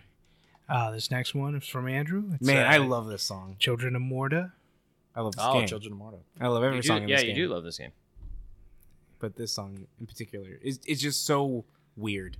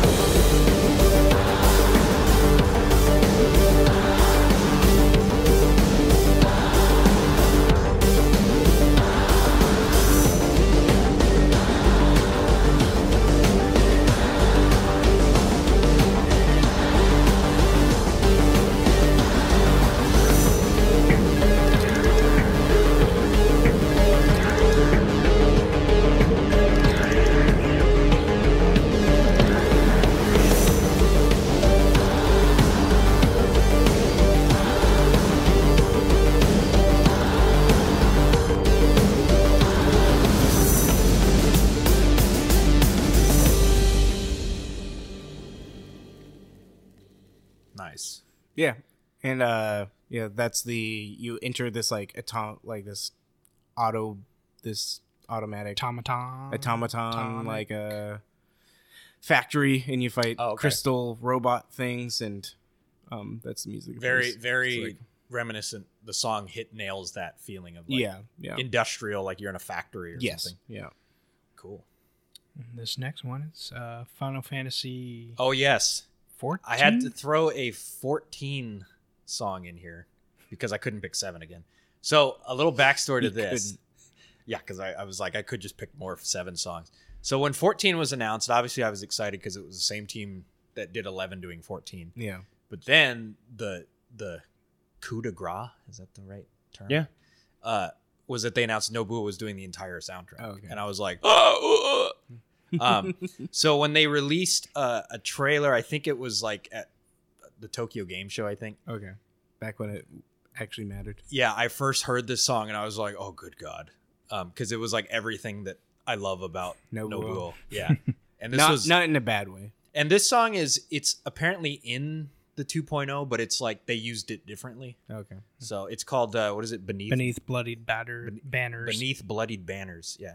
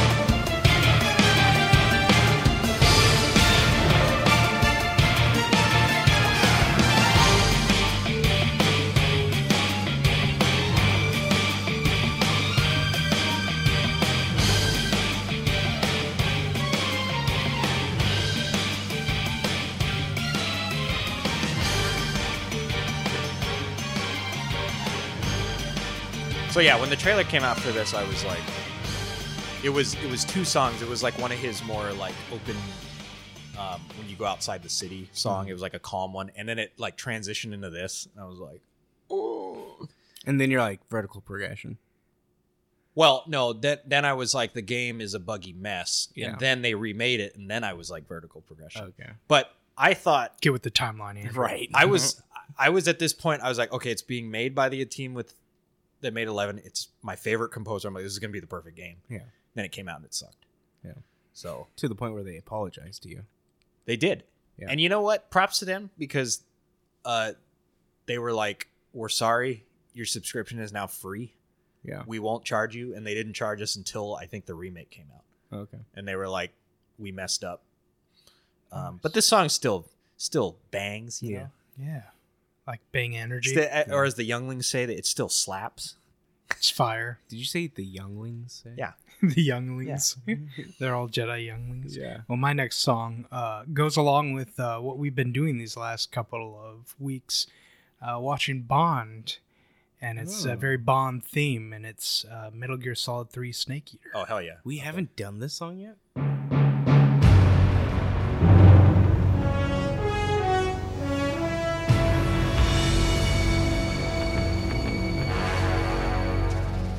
What a thrill, with darkness and silence through the night. What a thrill. I'm searching and I'll melt into you. What a fear in my heart, but you're so supreme. I give my life, not for honor, but for you. In my time,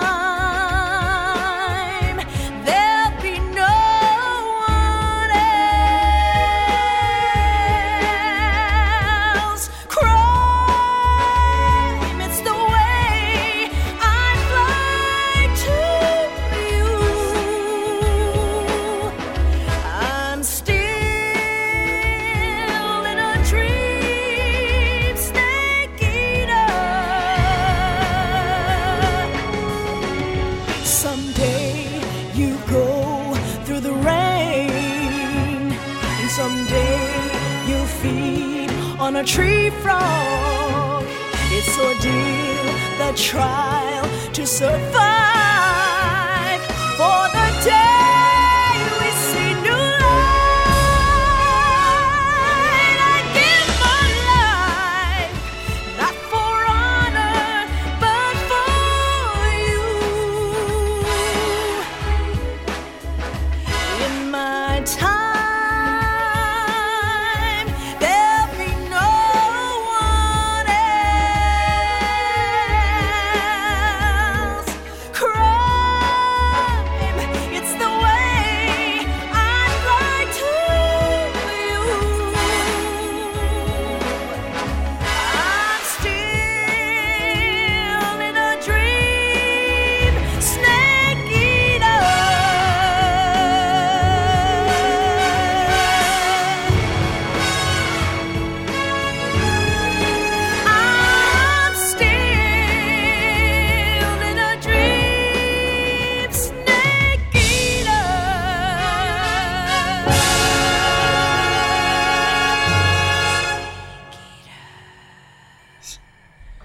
It's Snake Eater.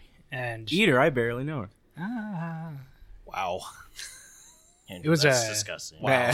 Really? Wow. That you is a lot worse than I... yeah, you're a degenerate. Have you seen the memes that he apparently made? Oh, we've talked about the memes. We have talked about... You know, at one point, the degenerate thing was a joke. Yeah, Andrew has a dark side. But that was... That's a banger, though. That's a banger. Incredible opening. Like, you go through... probably 20 minutes of the game, save a Russian scientist guy who wants out, and then everything's like... As one does. Like a nuclear explosion happens, and you think Snake is dead or something, and that title screen starts hitting. Nice. Very Bond. Very, very, very it's a 50-minute cutscene. And then, later in the game, you're climbing up this really long ladder and you start hearing a little bit of music, and then you keep climbing higher and higher, and the whole song plays in its entirety as you're climbing up this ladder.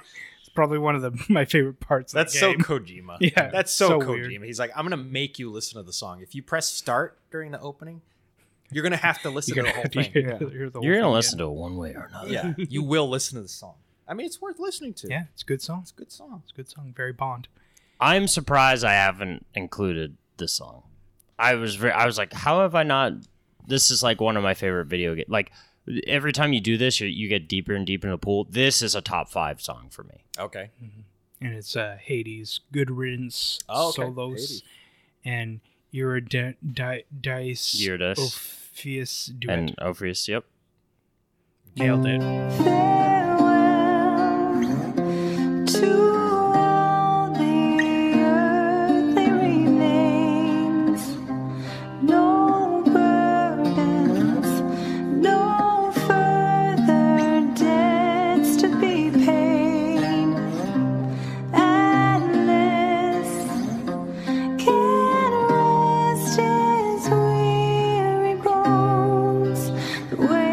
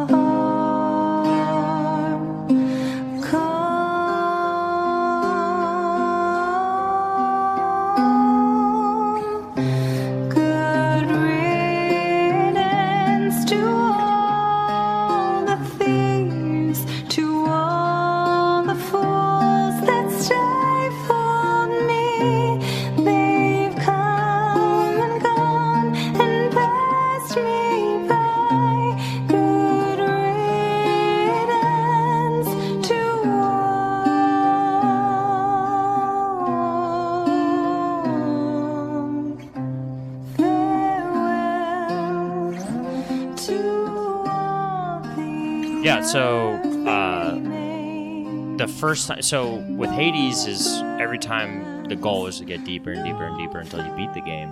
To get out, right? Well, yeah, you don't beat the game the first time you actually go up and beat the game, right? Yeah, you're trying to escape hell or Hades in this situation, but there's at moments throughout the game you come across almost like save point areas. And originally, one of the first people you come across is the boatman for the guy who ferries those to death. And, like, he doesn't talk to you, and there's interesting things. And then later on, you also meet...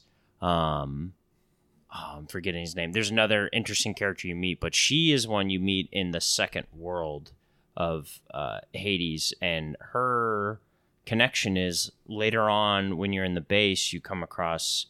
Orpheus, who is a musician, but he refuses to write songs without his muse, Eurydice, and you find her, and she's, when you come across, you hear this song, you hear her start singing, and she's off on her own. It kind of like hits you, and it's a break from the game. It's very powerful. It's much how Bastion did it, too. Mm-hmm. Yeah. When you're walking along, and all of a sudden, you just hear this woman singing. Yeah, wait a minute. And like she has this beautiful, like sorrowful filled. And when you listen to the song, it's actually about the story of these two characters in mythology, of the idea being that, if I remember correctly, it's he like makes a deal in a way for them to be together forever, but then...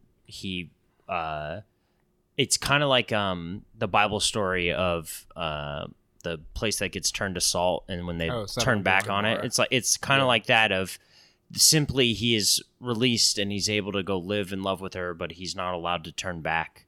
Okay. But because he turns back, and now he has to be in Hades forever, and he's meant to write songs and do all this stuff, and they are separated, and he loves her and is his muse, and he's lost in his music without her and everything like that. So very powerful. Also, the story is very, very great. And the single in particular, because she's in all of their games, it's just she's phenomenal. So, yeah. Nice. I will say for Hades, I feel like Hades gets a bad rap. Not the game. Like the place, the Greek character. Oh, well, he's because everyone is like kind of he's like he's the devil, and it's like no, he's the Lord of Hades. He's the Lord of the Underworld but he's actually the most like if you look at all the other Greek gods, he's like the most chill. Well, that's I think that came up in a discussion I was listening to about like all the gods that Kratos killed deserved it except for Hades. Yeah, except for Hades because he is the guy who has to deal with the underworld, so he kind of gets dealt the bad hand, and he, you know, no one ever thinks about him, and everyone associates him with death, of course, and the end of things. So he, in that way, he gets a bad rap, and in a lot of ways, it's Dark Souls does this too, where you see the mirroring of who's the Lord of Cinder? Why am I forgetting his name in Dark Souls? Gwyn, the Lord of Cinder, of like he's Zeus essentially in a lot of he throws thunderbolts, he did all this, but the guy who gets the bad rap is Leto. He's this big graveyard Leto. He's this big hulking skeleton, but then when you look in his background, it's very sorrowful and you feel bad, and he's like the least like conflicted character, and in a lot of ways that's what Hades is like. Which, Persephone and Hades' story is actually really cool and interesting, which you deal with within this game, and so like you're like, oh, Hades is like the one god that didn't sleep around with everyone, and his brother gets all the light, right, like so it's because of these. And I don't know if you feel this way about like the idea of like with Sandman, which we were talking about the trailer earlier, of like there's dream and destiny and death and desire, and like they have their anthropomorphic versions of these indescribable things. But can you imagine being like the god of the underworld, or the god of demon, right? Like it's like this is who you are, and like there, what else are you supposed? It's not like you became that god. It's that's what you were assigned as. It's just funny, like there's several characters in like Disney's Hercules, but it's just like, if you should actually be switching Zeus and Hades roles, like, in a lot of ways. That's actually also James Woods, man. It's James a lot of Sandman. A couple of Sandman characters were like, "This role sucks. I reject it," and left. Well, fine. Yeah, we'll get someone else to play it. You know, Andrew's next one long 15 is you only need to play like a minute of this. Kingdom Hearts 2.0 HD remix. Of Dearly Beloved. Yeah, it's it's like the title theme for the series. Did you play all three Kingdom Hearts? I only played two. Oh, okay.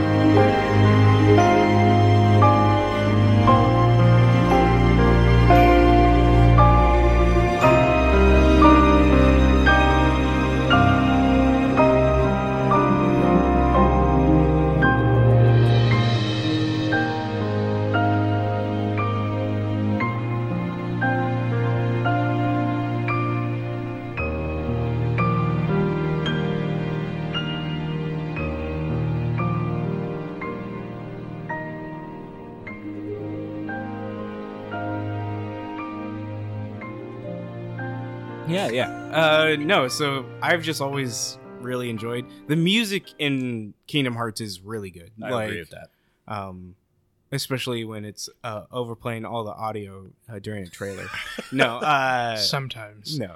I remember getting stuck in some of the main areas that Little Mermaid weren't Disney music. Mm-hmm. That was like, this. I am so done with this music now. But yeah, no, I enjoy that. I mean, the first game, like the tragic somberness is like you're on this island and your best friends and everyone on the island gets sucked into this like darkness world, and like you lose everyone that you know, and then you have to go get them. But like, so the game starts off, it's like, oh, I'm building all these friendships, and then it's like, and they're all dead. Like that's essentially the feel that Love you that. Get. And so that's the somber tone of that first game of how it starts out. Yeah, death with friendships. Yeah. Dead or friends. Or the friends die, yeah. And then you find out like throughout the game that they just became heartless. They got sucked into Disney. Heartless. And then becoming heartless. They became heartless Disney. They become heartless Disney and people. Then you restore their hearts with your Keyblade, and then they spawn their nobodies, and then they started working for Disney. And then boom, you're going to spin off like 6,000 different games. Specifically put on the Star Wars section of Disney. Oh gosh. Yeah. Can Disney characters become heartless? Like, is there a Mickey heartless? Or yes. So then his nobody would be... So it's a real... It's the game's a commentary, actually, on real life. Throw an X in there. The final boss is Bob Iger. Because I do believe all of the villains are controlled by Heartless. See, that's what they should do. And it's like Ansem is like the villain. And the Heartless are like the faceless and Mason in Chorus. Well, they should make it like they should make it a real world where you. Sora's fight. The only one with like the backwards one with the X in it. Yeah. The Kingdom Hearts 4 where you fight Kathleen Kennedy, Kevin Feige, and then you fight Bob Iger and Bob Chapek, and then the final secret boss. Disney? Yeah, the ghost like Force Ghost Walt Disney. Yeah. He summons like Disneyland rides at you and stuff. I mean, makes sense. No, you summon Disneyland. Yeah, you summon Disneyland. Every new one is more Disney than Final Fantasy. They pretty much nixed all of that. Yeah. No, Nyx is a nobody character. Yeah. So. And Kevin's last one. Oh yes, is, I couldn't resist. It's a Chrono Trigger song. Too Far Away Times. It's the ending credits. So you want to talk about tearjerker.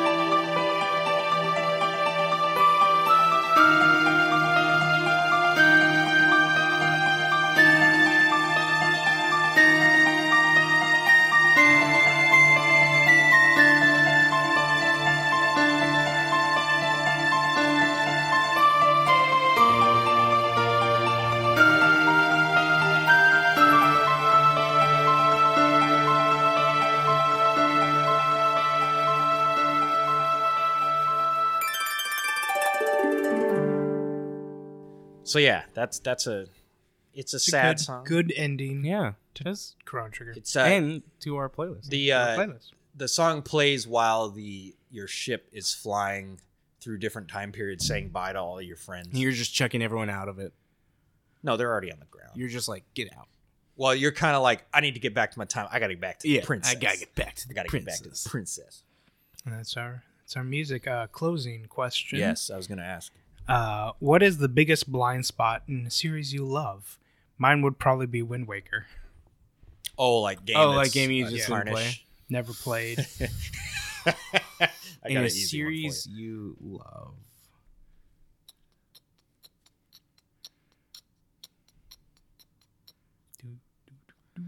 I don't know, because I tend to play all the games in the series I love. I mean, did you like Wind Waker? I played it. Oh. He played it. Yeah. I mean, Skyward Sword then, because I never played Skyward Sword. But is it a blind spot that we should have played? Or I feel like Ben's context was it was a game he didn't like. Or did you played Wind Waker? No, he didn't play. Oh, Wind you didn't Waker. Play. You just didn't. Watch yeah, it. I guess it's a game in a series that I guess like. Oh, that's funny you bring it up. I would be Last of Us 2, probably. Just, I know it's only 2 games, but I loved Last of Us so much. And I would just put that like a Naughty Dog thing because like you played all. Oh the Uncharted. Yeah, I'm a huge Uncharted fan, and I love those games. Because originally I was gonna probably like because there's. Did you play Lost Odyssey? Did you play Judgment? Lost Odyssey. The Uncharted. Golden Odyssey. You mean No. Lost Odyssey is the one we play as. Chloe. No. I didn't play Lost Odyssey. Okay. I also didn't play the PS Vita. No, that makes sense. All right, the Golden Abyss or something like that. Not Golden Compass, that's something else. That's a book series, TV series, movie. Yeah, about demons. Yeah, religion. Killing God. Yeah. I got one for you, Andrew. I'm so edgy. Did you play Judgment? God of War Judgment? Yeah, I've played every God of War game. Wow. PSP and I've played every God of War. I've played more PSP God of War games than blind spots in God of War. Andrew's would be every Pokemon game after Silver. I've played every. The only ones I haven't played are Sword and Shield. Which ones are blind spots? Which ones are terrible? No. But he's played it. I played blind spots would be you never played it. Series that you love you never played. Mine's probably like Mortal Kombat 5. Well, I got to think about that one then. It's probably in the middle of Mortal Kombat. I mean, it would be Sword and Shield. Ooh, I never played Shaolin Monks, and that's considered a really good Mortal Kombat game, the one where they pair Liu Kang and Kung Lao together. Oh, I got a good one. I actually played that. Yeah. It's a different. Have you played all the Battlefields? It's like don't you like run around? Mm-hmm. It's what technically the new Street Fighter you played like to me. I played 5. I played 1 for like an hour. Okay. Which one? Oh, you're talking about Battlefields. I was wondering if Battlefield would be. I didn't play Bad Company 1. Oh, okay. All right. That's also I was going to make kind of a funny one, but like every Final Fantasy besides 7 and 11 and 14. Yeah. Because honestly, I wouldn't say you love that series. I would say you love Final Fantasy 7, which is a series within itself now. And it's more that was more the exception to the past 6 games. Yeah. Like that wasn't the common. But I haven't played 8 or 9. Or 1, 2, 3, 4, 5 or 6. Yeah, but I mean like a lot of people argue that 9's the best one. So 10, I'm like 2. 13, I have played 10-2. You have played 10. Yes, I played 10 and 10-2. No, I refuse to play. Oh, you like Blitzball? 15. If there was a blind spot... I don't think you love this series. If there was a blind spot, I would say 13 is the one where it's like, I don't want to play this game. It's not a blind spot because you've not played most of it. True. Yeah. I mean, to be fair, I would say Bad Company 1 would also, be because you'd love the Battlefield games. They came out with a game called Battlefield Modern Combat or something. And it was like a console. It was a console Battlefield game that came out like sometime after 2. Okay. And I was totally not interested because it was like 32 players max. I'm like, that sucks. I started but never beat Halo 5. There you go. The one with Locke and Master Chief. But I played 1 through 4 and I played Infinite. So. And ODST. I'd also say. Correct. And Reach. Rome 2. I've never played Rome 2. But part of it is because I heard it was a disaster when it came out. It was like a buggy mess. Nice. Yeah. Well, until next time, game on.